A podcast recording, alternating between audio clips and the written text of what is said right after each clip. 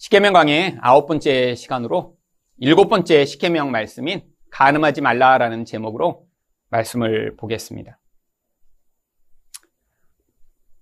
애슐리 메디슨이라고 하는 기혼자들이 이렇게 바람을 피도록 독려하는 그런 기혼자 만남 중개 사이트가 있습니다. 이 사이트의 광고 문구는 인생은 짧다, 바람을 피워라 입니다. 전 세계에서 이 사이트에 가입한 사람이 3,500만 명 정도가 된다고 합니다. 그런데 2015년에 어떤 해커가 이 사이트를 해킹을 해서 거기에 가입한 사람들의 3,500만 명의 정보를 인터넷에 노출시켰습니다. 그런데 3,500만 명 중에 한국 사람이 67만 명이 가입했다라고 합니다. 사람들은 여기에 가입하면 예쁘고 멋진 이런 사람들을 만나 불륜을 할 수 있을 것이라고 생각을 했고요. 실제로 이 사이트는 이렇게 멋진 그런 여성의 그런 프로필들을 계속 올려서 여기에 가입만 하면 또 회원으로 가입하고 돈을 내기만 하면 이런 멋진 여자들을 소개받을 수 있다라고 광고를 했습니다. 근데 해킹 이후에 밝혀진 그런 사실을 보면 이 3,500만 명의 거의 대부분이 남자였다라고 합니다. 그들은 거의 절반 가까이가 여자라고 광고를 했지만 실제로는 여자는 2%도 되지 않았고요. 거기에 여자 프로필로 나온 모든 그런 사진과 내용은 다 직원들이 하루에 수백 명씩 가짜 프로필을 만들어 올린 것이라는 사실이 밝혀졌습니다. 그런데 이 사이트가 해킹된 이후에 아주 큰 문제가 발생했습니다. 특별히 목회자나 교육자들의 신상 정보가 드러나면서 400명이 넘는 목사님들이 이 사이트가 해킹된 이후에 결국 자기 교회를 사임하게 되었습니다. 그 중에는 존 깁슨이라고 하는 뉴 올리안즈에서 목회를 하던 목사님은 또 뉴 올리안즈 신학교 교수였는데 이 사이트에 가입한 것이 들통난 이후에 고민을 하다가 결국 자살을 하고 말았습니다. 여러분, 여기에 가입했던 이 목사님들은 이 가늠하지 말라라는 이 계명을 모르셨을까요? 아마 잘 알고 있었을 것입니다. 아니, 어쩌면 다른 사람보다 더 열심히 이 말씀을 설교했는지도 모릅니다. 왜냐하면 자기가 양심에 찔리는 부분이 있고 또 자기가 그 문제에 대해서 불편한 사람일수록 그 문제를 더 많이 언급하고 또 그것에 대해서 더 강조하는 경우가 아주 많기 때문이죠. 성경에서 이 가늠하다라는 단어는 물론 부부관계를 깨뜨리는 이런 가늠을 이야기할 때 사용되죠. 성경에서 이 가늠에 대한 징벌은 아주 심각합니다. 레위기 20장 10절 말씀을 보시면 누구든지 남의 아내와 가늠하는 자, 곧 그의 이웃의 아내와 가늠하는 자는 그 간부와 음부를 반드시 죽일지니라. 여러분 성경에서 이렇게 어떤 죄를 저질렀는데 반드시 죽여라라고 명령하는 경우는 아주 심각한 범죄일 경우에만 그렇게 명령합니다.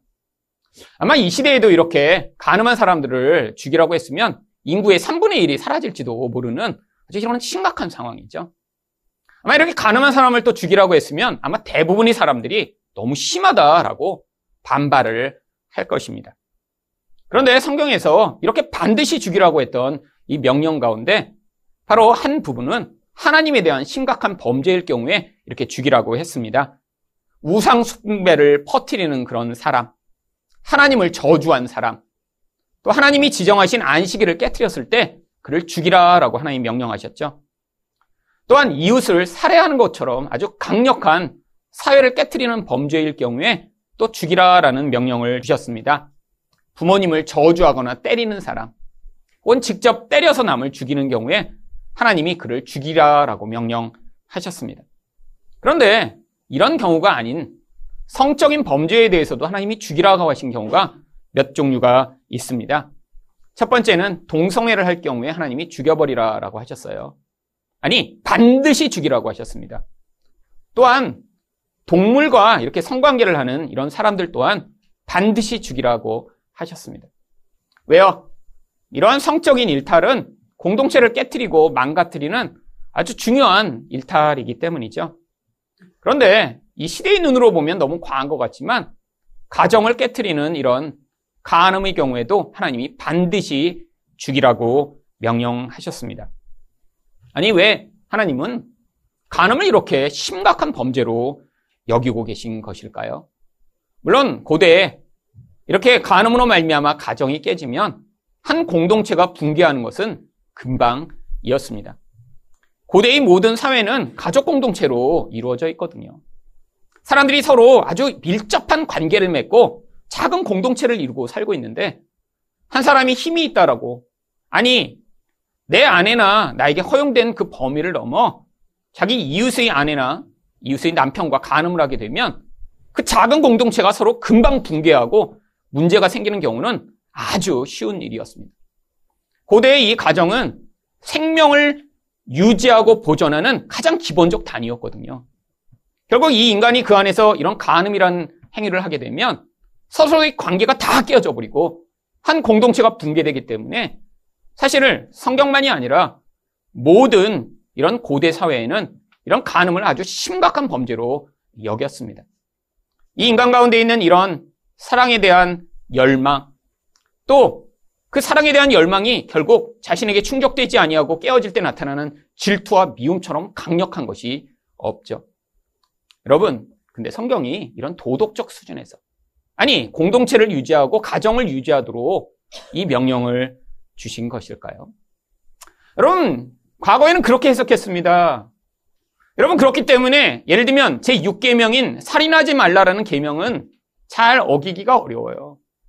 여러분, 여러분이 아는 목사님 중에 아니, 여러분이 아는 분 중에 이 살인하지 말라는 계명을 어겨서 형무소에 가 있거나 아니면 그런 범죄를 저지르고 지금 도망 다니는 사람을 알고 계신가요?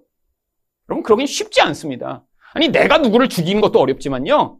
여러분이 잘 아는 사람이 누군가를 이렇게 죽이고 그런 살인자라는 그런 이름으로 불리는 경우를 아는 것도 쉽지 않아요.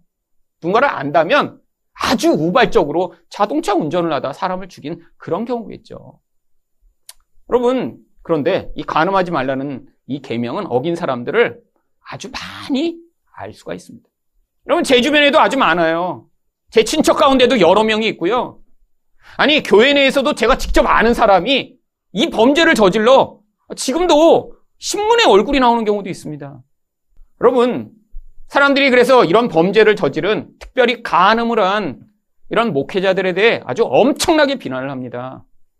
그래서 아예 다른 계명은 그렇게 안 붙어 있는데 여러분 이 기독교에서 뭐 4개, 5개 이런 얘기 들어보셨어요? 아니요. 근데 목회자들이 7개를 범했다라는 얘기는 아주 관용어처럼 사용됩니다.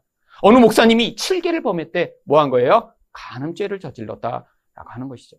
왜요? 누군가 이렇게 흔하게 저지를 수 있고 또한 저지르고 나면 인생 자체와 목회 자체가 완전히 끝나는 경우가 아주 많기 때문이죠. 여러분, 목회자라고 일반 사람과 다른 게 아닙니다. 똑같습니다. 제가 보면 일반 사람이 간음을 저지르는 비율이나 목회자가 저지르는 비율이라 비슷할 것 같아요.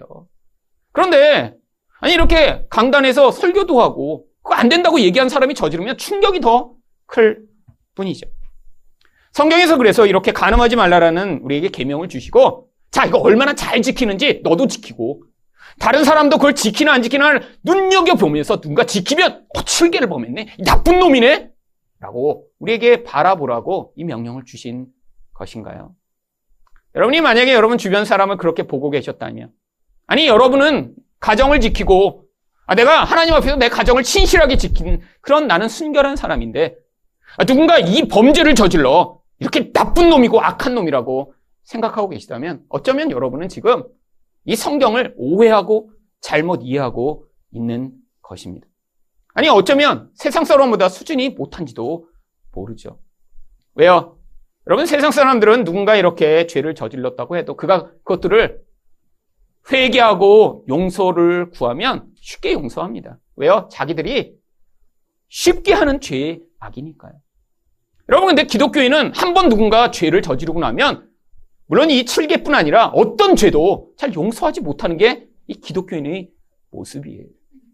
여러분 정말 성경이 요구하는 게 그건가요? 여러분 이런 간음죄를 저지르면 다른 죄보다 엄청나게 무서운 죄라. 어, 그래서 용서를 절대 못하는 것이고 다른 죄악은 애쓰고 노력해 용서하면 용서하는 그런 범죄인 가요 아니에요. 다 똑같아요. 근데 왜 이 7계명만 그럴까요? 내가 지키면 다른 사람을 정죄하게 가장 좋은 그런 계명이기 때문입니다. 예전에 제가 어느 결혼식에 갔는데 거기서 저희 아버지랑 친척 결혼식이랑 이제 같이 갔다가 어떤 목사님을 이렇게 지나가는 걸 저희 아버지가 서로 이렇게 딱 마주치시고 인사를 하시는 걸 옆에 봤습니다. 그러더니 이제 저희 아버지도 이제 아들이라고 해서 저도 인사를 같이 했는데 근데 제가 딱 보니까 이상해요. 이분이 이렇게 아버지를 지나가려고 하면서 했는데 결국 눈이 마주쳐서 인사를 했는데 우리 아버지를 만나고 너무 당황해 하시는 거예요. 너무 당황. 거기서 우리 아버지를 만날 거라고 전혀 생각을 못 했는데 만난 거죠. 우리 아버지도 만나시고 나서 이렇게 약간 당황하신 표정이더라고요. 그래서 여쭤봤어요. 아버지, 왜 저 목사님 만나고 이렇게 약간 저 목사님도 그렇고 약간 불편하세요? 그랬더니 그 목사님이 바로 그 교단, 저희 아버지가 계셨던 교단에서 바로 이 7개를 범한 죄를 저질러 거기서 징계를 받은 분이라고 하시더라고요. 근데 아주 죄질이 나쁘더라고요. 목회를 하셨는데 이분이 어떤 은사가 있으셨냐면 예수 안 믿는 사람들을 전도하는 특별한 은사가 있으셨대요. 그래서 교회가 원래 작았는데 계속 길거리 전도를 하고 막 그러니까 설교도 이런 뭐 성경 중심으로 하는 게 아니라 막 같이 가요도 부르고 뭐 트로트도 부르고 막, 막 그러면서 예수 안 믿는 사람들이 교회에 많아진 거예요. 몇백 명이 된 거예요. 그런데 알고 보니까 교회 옆에다가 방을 얻어두고 그렇게 찾아왔던 처녀 가운데 한 명을 아예 첩으로 두고 7년인가를 같이 살았던 거예요. 그게 이제 교단적으로 들통이 나서 이제 거기서 출교를 당한 것입니다. 그래서 목사도 면직시켰는데 교인들이 탄원서를 들고 찾아온 거예요. 그 노회. 우리 목사님 너무 좋은데 아니 그까지 간음했다고 이렇게 목사 못하게 되는 게 어딨냐고 그냥 우리는 이 목사님 좋으니까 우리가 다 용서했고 자기도 잘못했다 그러고 앞으로 이렇게 살지 않기로 했으니까 그냥 이 목사님 계속해서 우리 교회 목사님으로 하게 해달라고. 근데 노예가 재판을 해서 절대 안 된다고 했대요. 그랬더니 그냥 노예를 탈퇴해 버려서 여전히 그냥 목회를 하고 있대요. 자기끼리. 그래서 우리 아버지도 얘기하시더라고요. 어떻게 저런 놈이 계속 목회할 수 있냐고. 그땐 저도 생각했습니다. 야, 진짜 인간이 뻔뻔하다. 어떻게 저렇게 그냥 마음이 철판을 깔았나? 아니, 7년을 첩을 데리고 산 다음에 어떻게 목회를 해? 라고 저도 생각을 했었죠. 십수년 전에. 여러분, 하나님이 그런 거 우리한테 판단하라고 우리에게 주신 것인가요? 지금 와서 보니까 그때 그 교인들이 일반 교회 다니는 분보다 훨씬 더 성숙한 거더라고요. 아니, 자기 담임 목사가 그런 죄를 저질렀는데 그걸 그냥 용서해 버렸어요. 야, 이건 예수님 수준 아니면 안 되는 것입니다. 여러분, 교회 오래 다닌 사람은 절대 용서가 안 돼요. 잘못했다. 물론 잘못을 용서 구하지도 않고 회개도 안 했는데 용서할 수는 없죠. 근데 예수님이 뭐라고 하셨어요? 형제가 잘못하여 하루에 일곱 번이라도 와서 회개하면 어떻게 해야 됩니까? 그랬더니 예수님 뭐라고 하셨어요? 일곱 번씩 아흔 번이라도 용서하라. 무한정 용서라는 거예요. 한 번이 아니라. 근데 그분들은 다 용서했어요. 왜? 예수 믿은 지 얼마 안 돼서. 아니, 자기 수준으로 보니까 세상의 수준보다 그래도 목사님이 회개를 했어. 아, 그러니까 수준이 높으시니까 우리가 용서할게요. 했는데, 야, 교회 오래 다닌 사람은 용서가 안 돼요. 그러면 이거 이상하지 않으세요? 아니, 원래 교회 오래 다니면 더 많이 용서해야 되고, 교회 오래 다니면 회개한 자들을 향해 예수님의 마음으로 받아들여야 되는데, 교회 오래 다니면 용서가 안 돼요. 교회 오래 다니지 않은 사람은 용서를 해요. 이게 어떻게 된 것인가요? 교회 오래 다닐수록 점점 정죄하고 심판하고 내가 판단하는 마귀처럼 변해버리는 거죠. 여러분, 구약에 이 명령을 주신 이유도 그래서 우리한테 이렇게 누군가 무엇을 지키냐 안 지키냐를 판단한 다음에 그것을 못하면 정죄에 심판하고자 하는 이 무서운 죄악이 무엇인가를 보여주고자 주신 것이죠. 이렇게 이거 잘 지키면 너는 축복받고 너는 더 성숙한 사람이란 걸 보여주시고자 한 것이 아닙니다. 여러분 그 증거가 뭔지 아세요? 이 가늠하다라고 하는 이 단어가 구약 성경에 34번이 사용되는데 실제 남녀 관계 가운데 가늠하는 경우로 사용된 경우는 4번밖에 되지 않습니다. 아니 34번 가운데 아니 4번만 정말 진짜 가늠할 때 쓰는 거예요. 그럼 나머지 30번은 어떻게 사용되었나요? 예레미야 3장 8절입니다. 내게 배역한 이스라엘이 가늠을 행하였으므로 내가 그를 내쫓고 그에게 이혼서까지 주었을 때 그의 반역한 자매 유다가 두려워하지 아니하고 자기도 가서 행음함을 내가 보았노라. 여러분 나머지 서른 번은 하나님만 사랑하고 하나님만 의존해야 하는 하나님 백성이 하나님 말고 다른 대상을 의존하고 사랑하는 이 영적 간음을 이야기할 때 사용하고 있습니다. 여러분 간음이란 단어만이 아니에요. 이 간음이란 단어랑 항상 같이 나오는 음행이라는 단어도 그렇습니다. 호세아 4장 13절을 보시면 그들이 산 꼭대기에서 제사를 드리며 작은 산 위에서 분양하되 참나무와 버드나무와 상수리나무 아래에서 하니 이는 그 나무 그늘이 좋음이라 이러므로 너희 딸들은 음행하며 너희 며느리들은 간음을 행하는도다. 여러분 여기 나와 있는 이 음행, 간음이라는 모든 단어도 바로 하나님을 섬겨야 되는데 산 위에다 재단 만들어 놓고 거기서 우상에게 절하며 아 나에게 이거 주세요 저거 주세요라고 간구하던 이 이스라엘 백성의 모습을 간음과 은행이라고 이야기를 했죠. 여러분 구약 성경에도 이 음행이라는 단어가 40번이나 나옵니다. 근데 이 40번 가운데 진짜로 남녀 사이에 행하는 음행이라는 단어는 겨우 3번밖에 나오지 않아요. 그 40번 가운데 37번은 하나님을 섬겨야 할 하나님 백성이 하나님 말고 다른 것을 의존할 때 바로 그것을 음행이라고 이야기를 하는 것이죠. 그래서 이 음행을 사사기 8장 33절은 이렇게 이야기를 합니다. 기도온이 이미 죽음에 이스라엘 자손이 돌아서서 바알들을 따라가 음행하였으며 또 바알브리스를 자기들의 신으로 삼고 여러분 우리가 생각하는 도덕을 성경이 이야기하는 게 아니에요. 너희가 이걸 잘하고 있으면 아, 너희는 착한 사람이고 그걸 못하는 사람을 찾아내서 그를 정죄하고 네가 힘이 있으면 그를 죽여라라고 바로 그 얘기하고 있는 거 아니에요. 바로 하나님 백성들인데 하나님만 사랑해야 되는데 하나님 말고 자꾸 다른 걸 사랑하는 우리가 어떤 존재인지를 보여주시고자 이 가능과 음행이라는 이런 이야기를 하나님이 보여주시고 계신 것이죠. 그래서 죽이라고 하신 거예요. 왜요?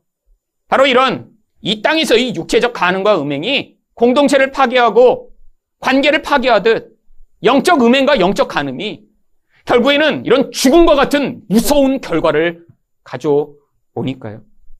여러분, 영적 간음이라는 게 뭐죠? 하나님을 사랑해야 되는데 다른 걸 사랑하는 것입니다.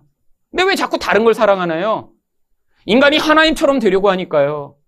인간의 죄성은 절대 눈에 보이지 않는 하나님만으로 만족하지 못합니다.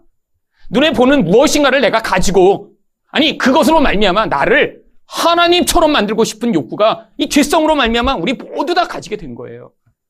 내가 좋은 학교를 나오면 아니 내가 멋진 사람이랑 결혼하면 좋은 회사에 들어가면 아니 내가 이렇게 성공한 사람으로 인정을 받으면 하는 이 욕구요. 여러분 근데 그냥 그렇게 될 수 있나요? 무엇인가 가져야 되죠. 아니 똑똑하다는 인정을 받고자 뭐가 돼야 되나요? 좋은 학교라는 학벌이 있어야 됩니다. 내가 성공했다는 그런 인정을 받기 위해선 좋은 시계를 차거나 좋은 차를 타거나 아니면 내 자산이 얼마인가를 드러낼 수 있는 뭔가 수단이 있어야 되겠죠. 여러분 근데 우리에게 주어진 능력과 힘을 넘어 이게 잘 주어지지 않는 경우가 많습니다. 여러분 인생 가운데 여러분이 원하는 수준 아, 그런 수준으로 우리가 다 살지 못하잖아요. 여러분 학교 다닐 땐 다 공부 잘 하실 줄 알았죠. 처음 들어가서는 아, 나 학교 들어가기 전에 좀 한글 다 뗐어요.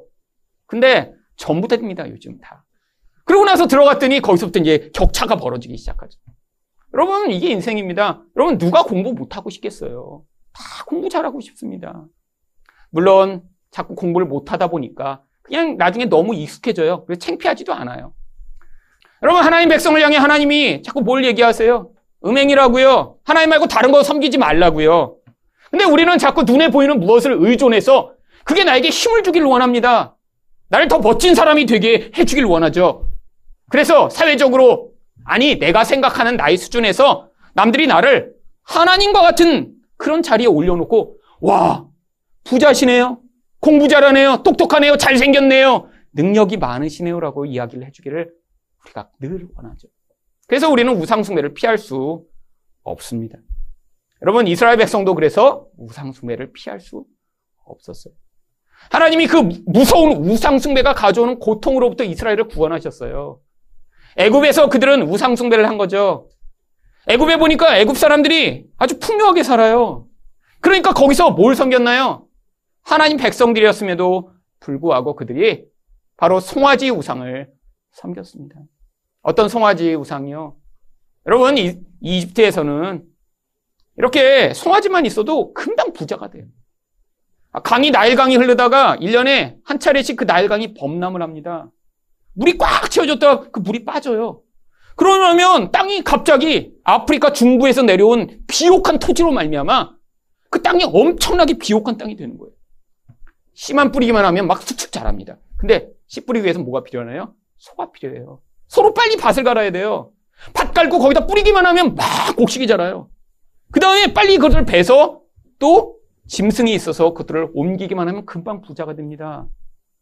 그러니까 이 황소가 풍요의 상징이 된 거예요. 야, 소만 있으면 그러면 나도 이렇게 부자 될 수 있는데. 이스라엘 백성들이 그걸 열망했습니다. 그랬더니 어떻게 됐어요? 노예가 돼버렸어요. 고통스럽게 살았습니다. 바로 이게 세상에 노예된 하나님 백성들의 모습이죠.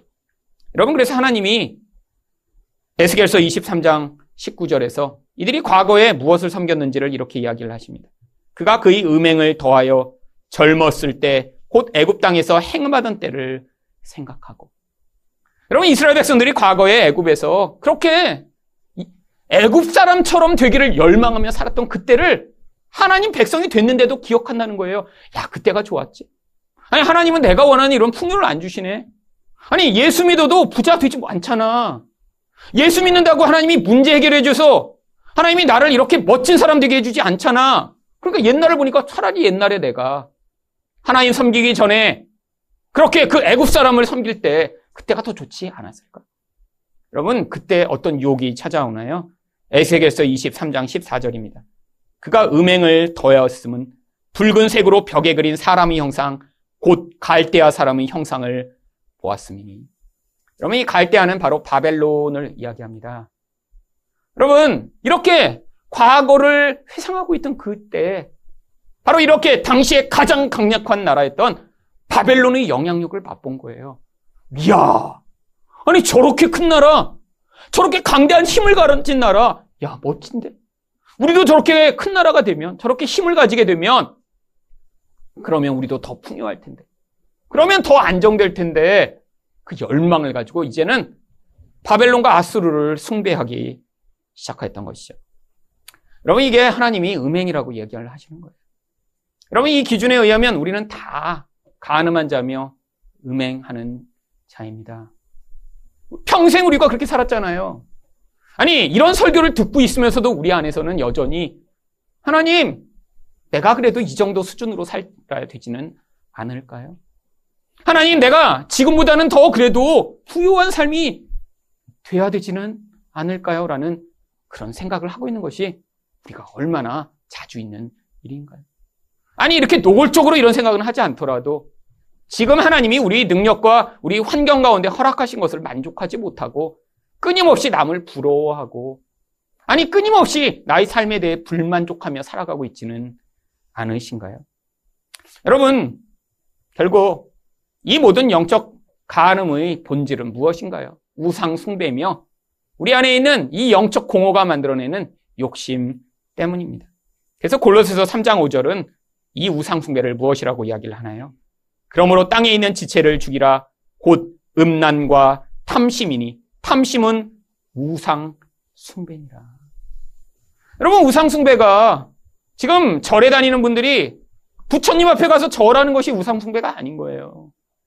이 우리 안에 있는 영적 공허를 채우고자 우리가 끊임없이 무엇인가를 열망하며 아, 이것만 있으면 내가 남들에게 더 멋진 사람처럼 보일 텐데. 아니, 내가 이렇게 예뻐지면, 어, 그러면 나는 사랑받고 인정받고 살 텐데. 아니, 내가 키만 이렇게 더 크면 사람들이 나를 우러러 볼 텐데. 아니, 내가 돈만 많아서 멋진 차를 쫙 몰고 나타나면 사람들이 부러워하며 나를 쳐다볼 텐데. 라고 생각하는 이 모든 탐욕이요. 이게 바로 우상 숭배라고 하는 것이죠. 여러분, 근데 그게 또 무엇입니까? 그게 또 음란이에요. 여러분, 실제적인 육체적 음란도 바로 이 탐욕과 우상 숭배로부터 말미암는 것입니다. 왜 하나님이 우리에게 건강한 관계를 허락하셨는데 그것을 넘어서 이런 가늠하고자 하는 마음이 생길까요? 바로 이 욕심 때문이죠. 내 아내, 내 남편 말고 다른 게 더 좋아 보이는 거예요. 여러분, 이건 인간의 본성입니다. 이미 가져보니까 만족이 없어요. 여러분, 늘 갖기 전에는 갖고 싶습니다. 근데 가져보니까 진짜 만족하지 않아요. 여러분, 그렇게 만족시켜 줄 수 있는 게 이 세상에는 없어요. 여러분, 근데 우리는 늘 속습니다. 아, 새 물건 나왔네? 야, 저거 가지면 정말 좋겠지? 그럼 늘 속잖아요. 그래서 맨날 집에 물건이 쌓이는 것 아니에요. 여러분, 만약에 사람에게 그 마음이 없으면 홈쇼핑 지금 벌써 다 망했어야 돼요. 홈쇼핑에서 광고하는 거 여러분 없는 건가? 광고 하나요? 막 신기하고 새로운 물건을 맨날 광고해요? 인류 역사상 이건 없었습니다. 이렇게 광고하는 경우 보셨어요? 아니에요. 다 이미 있는 거예요. 근데 아, 거기서 그 모델이 입고 나오면 꼭 내가 입으면 더 좋을 것 같아. 근데 입으면 안 맞아. 당연히 안 맞죠. 여러분 그 모델은 여러분과 체형이 다릅니다. 기본적으로. 그러니까 그런 모델은 아무거나 걸쳐도 이게 핏이 나요. 근데 여러분이 입으면 일단 배가 나왔고 몸 형태가 안 맞으니까 어, 뭔가 어색해. 그게 정상이에요. 여러분 그런데 이렇게 내가 원하는 욕망만을 위해 살아가면 결국 그게 인간관계를 파괴하는 거예요. 여러분 물론 음식도 그 욕망이 우리를 이끌어 정상적인 범위를 넘어가면 어떻게 되나요? 결국 건강을 상하겠죠. 여러분 근데 우리에게 이 욕심으로 말미암아 관계를 치명적으로 상하게 만드는 얼마나 많은 요소들이 있나요? 하나님이 우리에게 허락하신 돈, 아, 그 돈을 나의 욕심으로 붙들고 있다가 결국 하나님과의 관계도 깨져. 아니, 내 주변에 그 돈을 베풀므로 말미암아 다른 사람을 풍요할 수 있는 그 기회도 다 깨트려 버리는 경우들이 얼마나 많이 있나요? 결국 여러분이 이 음란이라는 것, 결국 육신적인 음란 또한 이 무서운 내적 욕망이 만드는 결과인 것이죠. 여러분 그래서 이 음란과 이 우상숭배에 매어 벗어나지 못하면 그 결국이 어떻게 되나요? 에베소 5장 5절입니다. 너희도 정령 이것을 알거니와 음행하는 자나 더러운 자나 탐하는 자, 곧 우상숭배자는 다 그리스도와 하나님의 나라에서 기업을 얻지 못하리니. 여러분, 기업을 얻는다지 못한다는 게 무엇이죠? 하나님의 기업을 얻지 못한다는 것은 하나님과의 관계가 영원히 끊어진다는 거예요. 여러분, 하나님과의 관계가 끊어지면 결국 이웃과의 관계도 다 끊어지게 되어 있습니다. 영적 깊은 공허가 결국 모든 관계를 깨뜨려. 그게 바로 지옥처럼 살게 만드는 거예요. 여러분 주변에 이런 욕망에 사로잡힌 사람을 보셨나요? 여러분 그 사람이 결국 지옥처럼 살고 있습니다. 집에서도 자기 욕망을 이루기 위해 자기 자녀, 자기 배우자를 그 욕망의 도구로 사용하는 사람은 관계를 다 깨뜨려요. 그래서 가정이 다 지옥처럼 변해버립니다. 여러분, 이 땅에서도 지옥을 맛보는 삶을 살게 되는 거죠. 여러분 근데 이 땅의 삶 길어야 80년이고 90년입니다. 여러분 이 지옥과 같은 영원한 결국이 인생 가운데 기다리고 있다라고 하는 것이죠. 여러분 이 이야기를 그래서 구약 성경에 바로 음녀와 이렇게 음행한다라고 표현했던 것입니다. 그래서 잠언 6장 26절을 보시면 음료로 말미암아 사람이 한 조각 떡만 남게 됨이며 음란한 여인은 귀한 생명을 사냥함이니라. 여러분 잠언을 여러분 도덕적으로 읽고 계셨나요? 잠언에서 나오는 음녀들이 뭐 어디 창녀촌에 있는 음녀를 이야기하나요? 아닙니다. 이렇게 사람의 생명을 사냥하는 결국 사람의 탐심을 자극하여 하나님 말고 끊임없이 다른 것들을 추구하게 만들어 그 깊은 공허로 말미암아 결국 하나님 없이 사는 세상 가운데 고통하는 모든 인생들을 음녀와 음행한다라고 이야기를 하는 거죠. 바로 이 세상을 비유한 거예요. 이미 가지고 있어도 계속 불만족하게 만드는 이 세상. 아니, 테레비만 봐도, 인스타그램만 봐도 끊임없이 비교하게 만들고 불만족하게 만드는 이 세상. 그래서 자기에게 주신 그 은혜에 머물지 못하고 남과 비교에 끊임없이 좌절하고 끊임없이 비교 의식에 시달리게 만드는 이 세상. 여러분, 그 결국이 무엇인가요? 잠언 6장 32절과 33절은 여인과 간음하는 자는 무지한 자라. 이것을 행하는 자는 자기의 영혼을 망하게 하며 상황과 능욕을 받고 부끄러움을 씻을 수 없게 되나니 영원한 수치의 자리에 가게 된다는 것입니다. 여러분 여기 나와 있는 상황과 능욕과 부끄러움 씻지 못하는 부끄러움 이게 바로 영광과 반대되는 말이에요. 하나님과 함께하는 자들에게 주어지는 그 놀라운 영광의 자리에 서지 못하고 영원한 어둠의 자리 바깥에 내어 쫓겨 슬퍼 일을 가는 자리 바로 그런 영적 멸망의 자리에 서게 된다라고 하는 것이죠. 여러분, 그래서 예수님이 바로 이 가늠하지 말라라는 계명이 원래 무슨 의미였는지 마태복음 5장 27절과 28절에서 이렇게 말씀하십니다. 또 가늠하지 말라 하였다는 것을 너희가 들었으나 나는 너희에게 이르노니 음욕을 품고 여자를 보는 자마다 마음에 이미 가늠하였느니라. 여러분, 여기 계신 남성 중에 정말 여성을 아, 나는 한 번도 이 여성을 이 음욕을 품고 본 적이 없습니다라고 하시는 분이 계신가요? 아마 그런 분은 자기 정체성을 아마 의심해 보셨어야 돼요. 그러면 아마 중간에 살면서 많이 고민하셨을 거예요. 내가 남자인가 여자인가? 내가 이렇게 갖고 트랜스젠더인가? 여러분 그렇지 않고 남자인데 여자를 봤는데 아, 이런 욕심이 안 들어요? 있을 수 없는 일입니다. 여러분 인간이라면 반드시 예쁜 여자를 보고 잘생긴 남자를 보면 이런 욕심이 생기게 돼 있죠. 여기 음욕이라고 번역된 이 단어도 사실은 그냥 욕망이에요. 내가 갖지 못한 어떤 대상에 대한 열망. 아니, 저 대상과 내가 결혼하면, 사랑하면, 아니, 내게 행복이 찾아오겠지라고 생각하고 바라보는 그 모든 시선이요. 여러분, 인간은 그래서 절대로 이 간음에서 벗어날 수 없는 거예요. 아니, 어떤 사람이 행위로 간음을 해요? 물론, 비난한 일입니다. 아니, 그 사람이 근데 목사고 교육자고, 아니, 이렇게 다른 사람을 가르치는 사람이에요? 더 많이 비난받아 마땅하죠. 여러분, 그런데 남을 판단하고 그를 정죄하라고 이 말씀을 주신 게 아니라 우리가 하나님 앞에 어떤 가늠하는 자인가 깨달아 알라고 사실은 이 말씀을 주신 거예요. 여러분, 이 은혜를 깨닫지 못한 자들은 어떻게 되나요? 끊임없이 다른 사람이 어떻게 살아가고 있는지 남을 찾기 시작합니다. 여러분, 살인하지 않는 사람 찾는 거는 아, 그건 너무 쉬워요. 대부분 다 살인하지 않았잖아요. 그래서 살인한 자를 찾는 거는 아주 어려운 일입니다. 그렇잖아요. 주변에 살인한 자를 찾아서 어, 그를 심판대에 세우는 일이요? 어, 이거는 쉽지 않아요. 여러분, 근데 가늠한 자 찾아서 그를 정죄하는 거요? 이거 아주 쉬운 일입니다. 여러분, 그래서 바로 바리새인들과 서기관들이 그 일을 했던 거예요. 요한복음 8장 3절부터 5절입니다. 서기관들과 바리새인들이 음행 중에 잡힌 여자를 끌고 와서 가운데 세우고 예수께 말하되 선생이여 이 여자가 가늠하다가 현장에서 잡혔나이다. 모세는 율법에 이러한 여자를 돌로 치라 명하였거니와 선생은 어떻게 말하겠나이까. 여러분, 이 본문을 읽으면 이 여자가 이렇게 잡힌 게 벌써 의문이 됩니다. 아니, 남자는 지금 어디 갔어요? 남자는 벌써 없어져 버렸어요. 근데 이 여자는 어땠대요? 가늠하다가 잡혔어요. 여러분, 누군가 이렇게 가늠하는 현장을 잡는 거, 이거 아내나 남편이 아니고는 거의 힘든 일이에요. 심부름 센터를 동원해 남편과 아내의 동선을 추적하다가 어느 모텔에 들어가서 시간을 보다가 아, 10분 됐다? 아, 그럼 이제 벗었을 거야. 그렇게 해갖고 문을 따고 들어가지 않는 한 잡기 힘든 거예요. 가늠을 뭐 24시간 하고 있나요? 아니잖아요.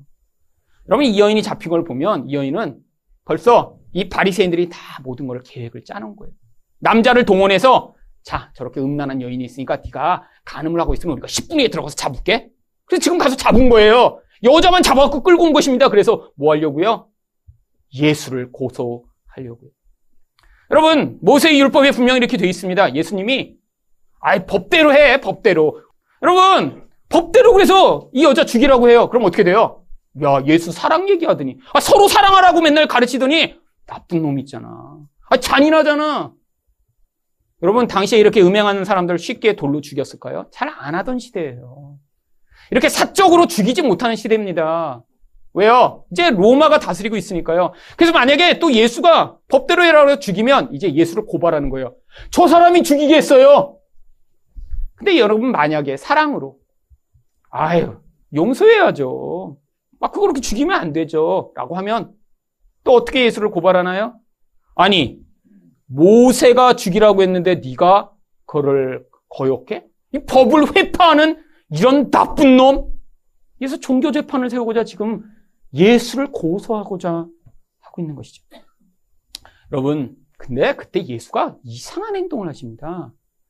요한복음 8장 6절입니다. 예수께서 몸을 굽히사 손가락으로 땅에 쓰시니 여러분 갑자기 막 사람들이 고소하는데 갑자기 이렇게 땅으로 굽히더니 땅에다가 막 글씨를 쓰세요. 이거 주로 이렇게 글씨 쓰는 게 약간 정신이 이상한 사람들이 이렇게 이렇게 이렇게 쓰거든요. 아니 그리고 약간 이상하지 않으세요? 여러분 만약에 아내가 남편한테 아 여보 이런 얘기하고 있는데 남편이 갑자기 이렇게 꾸적꾸적 이렇게 쓰고 있으면 어때요? 엄청 화나지 않아요? 한번 집에서 해보세요. 아, 예, 안에서 막, 막, 여보, 이렇게, 막 하고 있는데 갑자기 이렇게 하더니 그냥 이렇게 글씨를 뭐, 가나, 다나, 이렇게 쓰고 있으면 아마 폭발할걸요? 그래, 예수님이 지금 화나게 하려고 이렇게 쓰시는 건가요? 근데 이게 한 번이 아닙니다. 8장 8절을 한번 보세요. 다시 몸을 굽혀 손가락으로 땅에 쓰시니. 그 사람들이 너무너무 궁금해 합니다. 도대체 뭘 쓰셨을까? 그래서 주석가들 가운데는 다양한 추측을 내놨어요. 어떤 주석가는 여기다 나쁜 놈이라고 쓰셨을 거라고. 이 나쁜 놈들 이렇게 쓰셨을 거라고 그래요.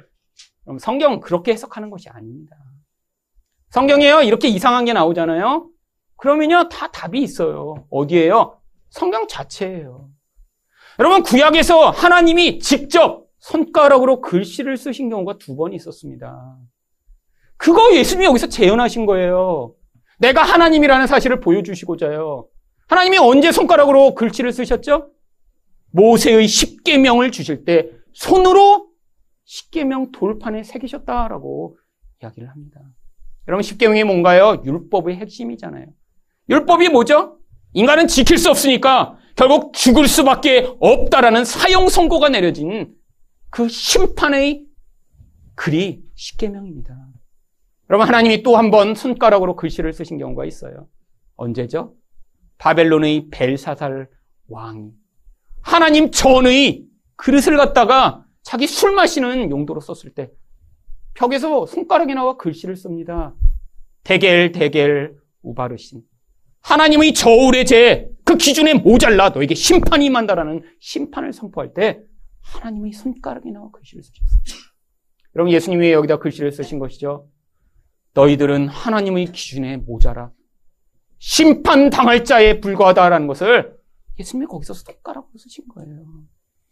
여러분, 그 다음에 예수님이 그들에게 뭐라고 말씀하셨나요? 요한복음 8장 7절입니다. 이에 일어나 이르시되 너희 중에 죄 없는 자가 먼저 돌로 치라. 여러분, 하나님의 기준 앞에 우리는 다 죄인입니다. 여러분, 지금 누군가를 정죄하고 계세요? 아니, 저 나쁜 놈.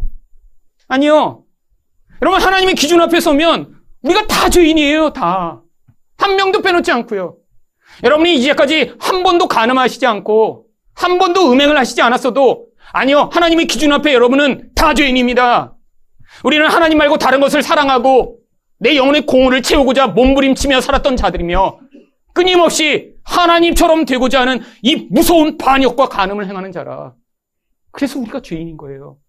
아니 그것만 아닙니다. 여러분 이 바리새인들과 서기관들 바로 이 창조주 하나님을 죽이려고 하는 이 무서운 하나님 노릇을 하고 있잖아요.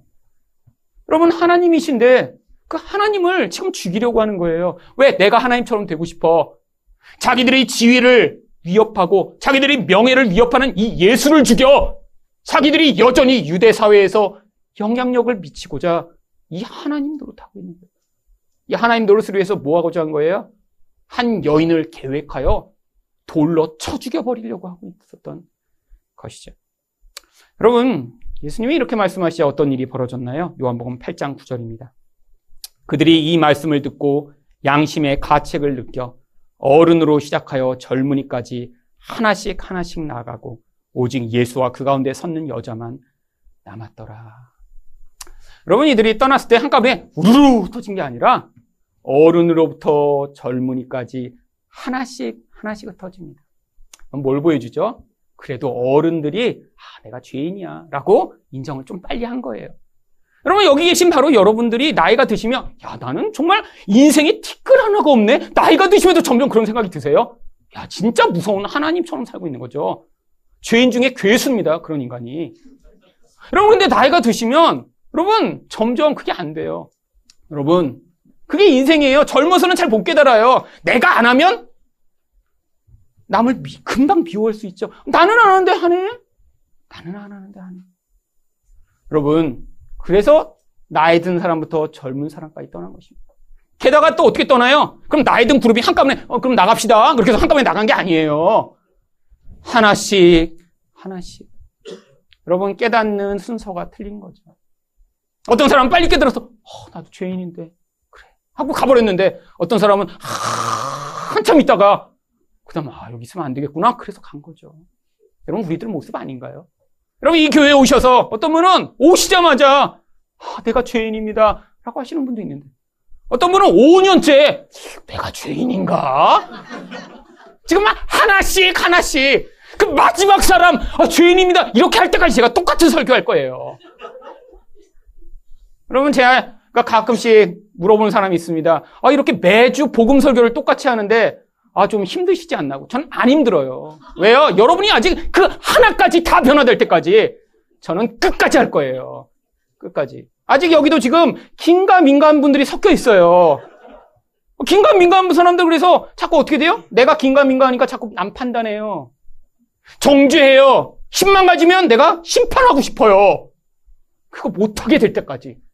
내가 정말 죄인이면 아무도 돌을 들어 찍지 못합니다. 근데 우리는 자꾸 남을 정죄하고 싶어요. 왜? 하나님처럼 되려고 하니까요.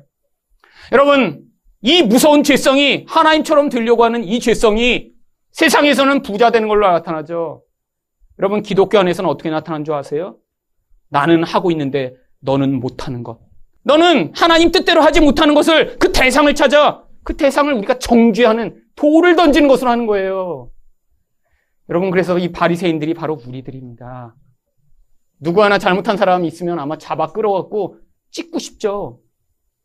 여러분 예수님의 모습을 배워야 되는 게 우리들 아닌가요? 여러분이 이 교회를 30년 다니셨는데 여전히 여러분은 안 왔는데 남이 한 그 범죄를 가지고 와서 아니 저 사람 저 사람 하며 저 사람 심판해야 되는 거 아니에요? 이런 얘기를 하고 계시다면 여러분은 어쩌면 갓 예수를 믿은 자보다도 여러분이 신앙이 지금 추락하고 계신 거예요. 지금은 아직 젊어서 다 여러분이 인생을 살아보지 못했기 때문에 용납도 안 되고 이해도 안 될지라도 그래도 아 맞아 내가 용서받았는데라고 하며 언젠간 나도 용서할 수 있겠지라는 그런 마음으로 사시다가 나이가 드시니까 이제는 그래 나 같은 죄인도 용서하셨는데 하나님이 저 친구 저 사람도 용서하시겠지라는 그 마음으로 여러분 안에서 그 용서와 사랑이 점점 커 나가는 그 자리 그게 바로 여러분이 예수의 은혜를 받고 있는 증거인 것입니다. 여러분 그거 다 될 때까지 제가 똑같은 설교 할 것입니다. 그래서 여기 있는 모든 분들이 한 분도 빼지 않고 맞습니다 하나님 저는 죄인이고 저는 용서받지 못할 자인데 하나님 나를 이렇게 용서하시다니요. 여러분 그게 바로 오늘 요한복음 8장 11절에 나오는 말씀이에요. 예수께서 이르시되 나도 너를 정죄하지 아니하노니 가서 다시는 죄를 범하지 말라. 여러분 예수님이 어떻게 그 여인을 정죄하지 않으시는 건가요? 여러분, 예수님이 정죄하지 않으신다는 건 여러분, 공의의 하나님의 속성을 포기하신 거예요. 여러분, 이러면 하나님의 속성 자체가 문제가 생깁니다. 하나님은 공의로우시며 하나님은 또한 사랑이 많으시는데 이 두 가지가 동시에 존재해야 되는 거예요. 여러분, 죄를 지었는데 그냥 용서해요? 그러면 하나님의 공의가 무너지는 거예요. 그래서 이 과정 가운데 반드시 무엇이 있어야 하나요? 이 여인을 위해 누군가 그 간음죄를 뒤집어 쓰고 죽는 일이 필요한 것입니다. 그래서 예수가 이 여인 대신 십자가에 매달려 죽으신 거예요. 여러분, 우리를 대신에 가늠한 우리들, 음란한 우리를 대신에 예수가 십자가에 달려 돌아가셨기 때문에 이제 하나님이 우리를 더 이상 정죄하지 않으시는 거예요. 여러분, 이게 그냥 이루어진 게 아닙니다. 대가를 치는 거예요. 여러분, 그 은혜를 받은 이 여인 한번 생각해 보세요. 죽을 자였습니다. 아니, 범죄의 현장에서 걸렸어요. 근데 지금 사람들이 돌을 들고 죽이겠다고 하는 그 앞에서 지금 예수가 그 여인에게 생명을 주세요. 나도 너를 정죄하지 아니하노니 가서 다시는 죄를 범하지 말라. 그러면 지금 예수가 우리에게 하시는 말씀입니다. 너희와 같은 가늠하는 자들, 우리와 같은 음행자들을 그런데 너를 위해 내가 대신 죽었으니 이제 다시는 가서 죄를 범하지 말라. 여러분, 하지만 우리는 인생 가운데 여전히 음행합니다. 아직도 눈에 보는 것 보고 내가 더 멋져지기를. 아니, 내 눈에 차지 않는 내가 지키는 기준을 지키지 못하는 사람을 찾아 이 나쁜 놈! 하고 손가락질하는 게 우리들인데. 끊임없이 그때마다 십자가 앞에 나가. 하나님, 제가 원래 용서받지 못할 가늠자인데 그 십자가를 오늘도 바라보며 그 십자가를 통해 저를 용서하시고 은혜로 덮으신 그 은혜 안에 제가 머물러 이제 저도 사랑하고 용서하는 삶을 살게 해주십시오라고 간구하는 여러분 되시기를 예수 그리스도 이름으로 축원드립니다.